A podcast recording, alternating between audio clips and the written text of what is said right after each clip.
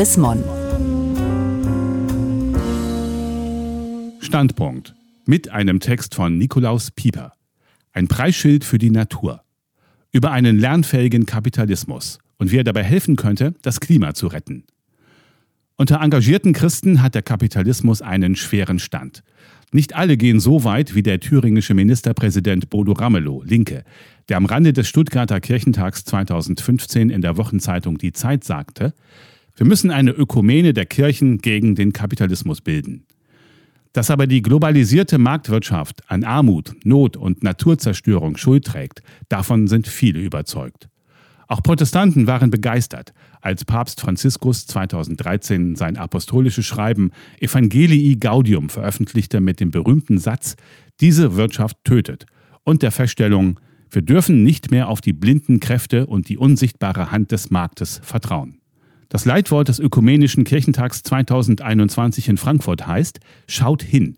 Eine freie Interpretation von Jesu Worten bei der Speisung der 5000, wie sie der Evangelist Markus überliefert hat. Wäre dies nicht eine gute Gelegenheit, um neu und genauer auf Wirtschaft, Globalisierung und Kapitalismus zu blicken? Keine Frage, es gab und gibt schreiendes Unrecht im Kapitalismus.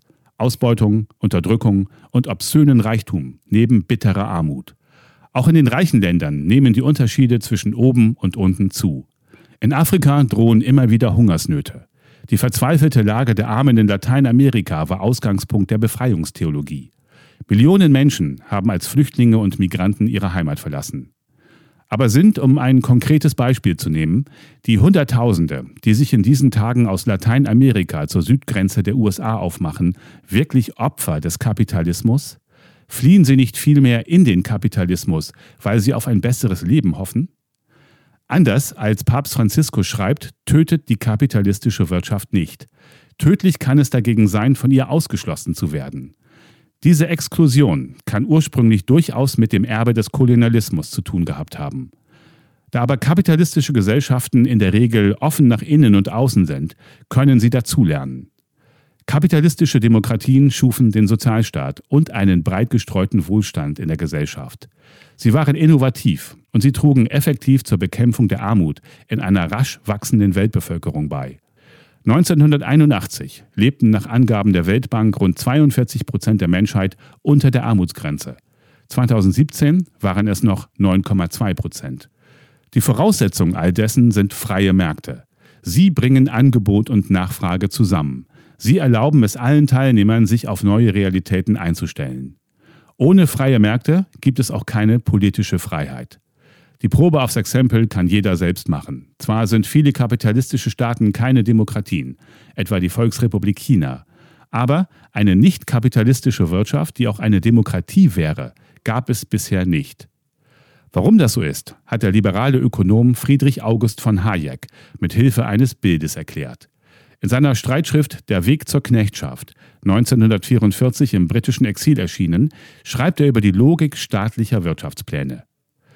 Wenn Menschen dahin übereinkommen, dass es eine Planwirtschaft geben muss, aber über die Ziele verschiedener Ansicht sind, so läuft das ungefähr auf dasselbe hinaus, wie wenn eine Gruppe von Personen sich zu einer gemeinsamen Reise entschließen würde, ohne sich jedoch über das Reiseziel einig zu sein was zur Folge hat, dass sie alle eine Reise unternehmen müssen, die die meisten ganz und gar nicht machen wollen.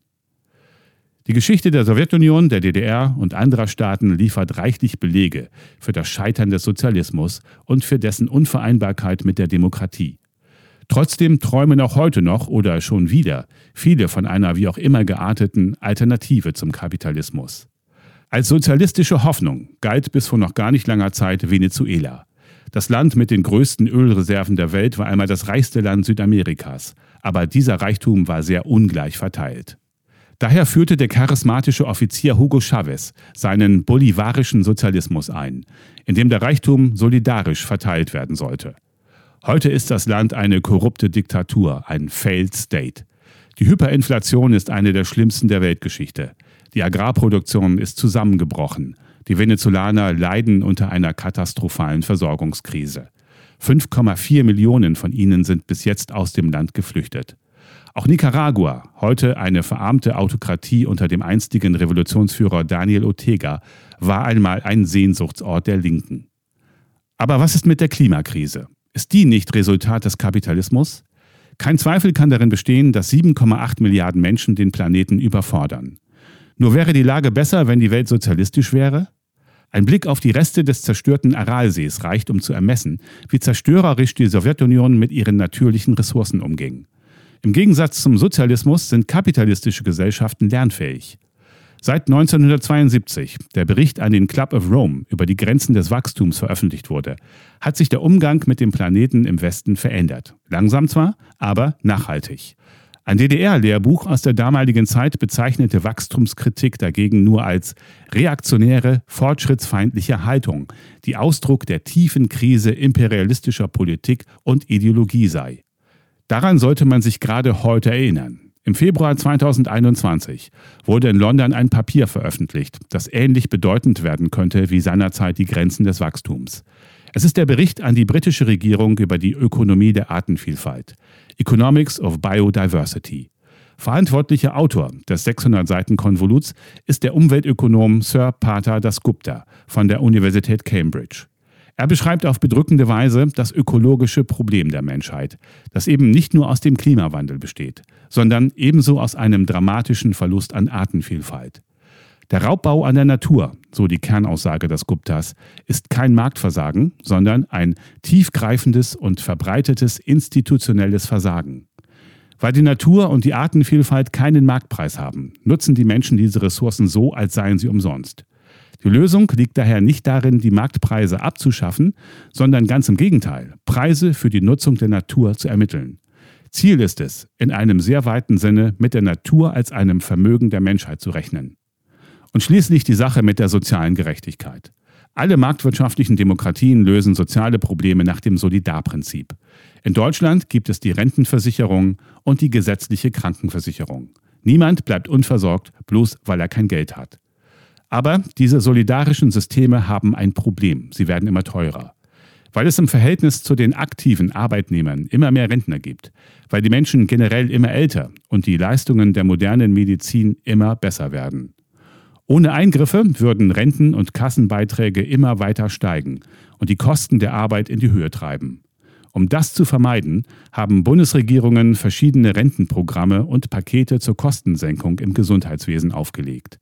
Die Maßnahmen werden heute als Sozialabbau, Kahlschlag und Kaputtsparen denunziert. In Wirklichkeit ist es der Versuch, den Sozialstaat und dessen ökonomische Grundlagen zu sichern. Das hat nichts mit neoliberaler Ideologie zu tun, aber viel mit dem Versuch, sich auf radikal veränderte Verhältnisse so einzustellen, dass Wirtschaft und Arbeitnehmer nicht überlastet werden. Zur Illustration zwei Zahlen. 1960, in der noch jungen Bundesrepublik, machten Sozialausgaben 18,3 Prozent der Wirtschaftsleistung aus. Im Jahr 2019 waren es im vereinten Deutschland 30,3 Prozent. Nicht unbedingt das, was man als sozialen Kahlschlag bezeichnen könnte. Vielmehr ein Anlass, genau hinzuschauen. Gelesen von Hans-Gerd Martens, Mai 2021. Mehr Informationen unter www.chrismon.de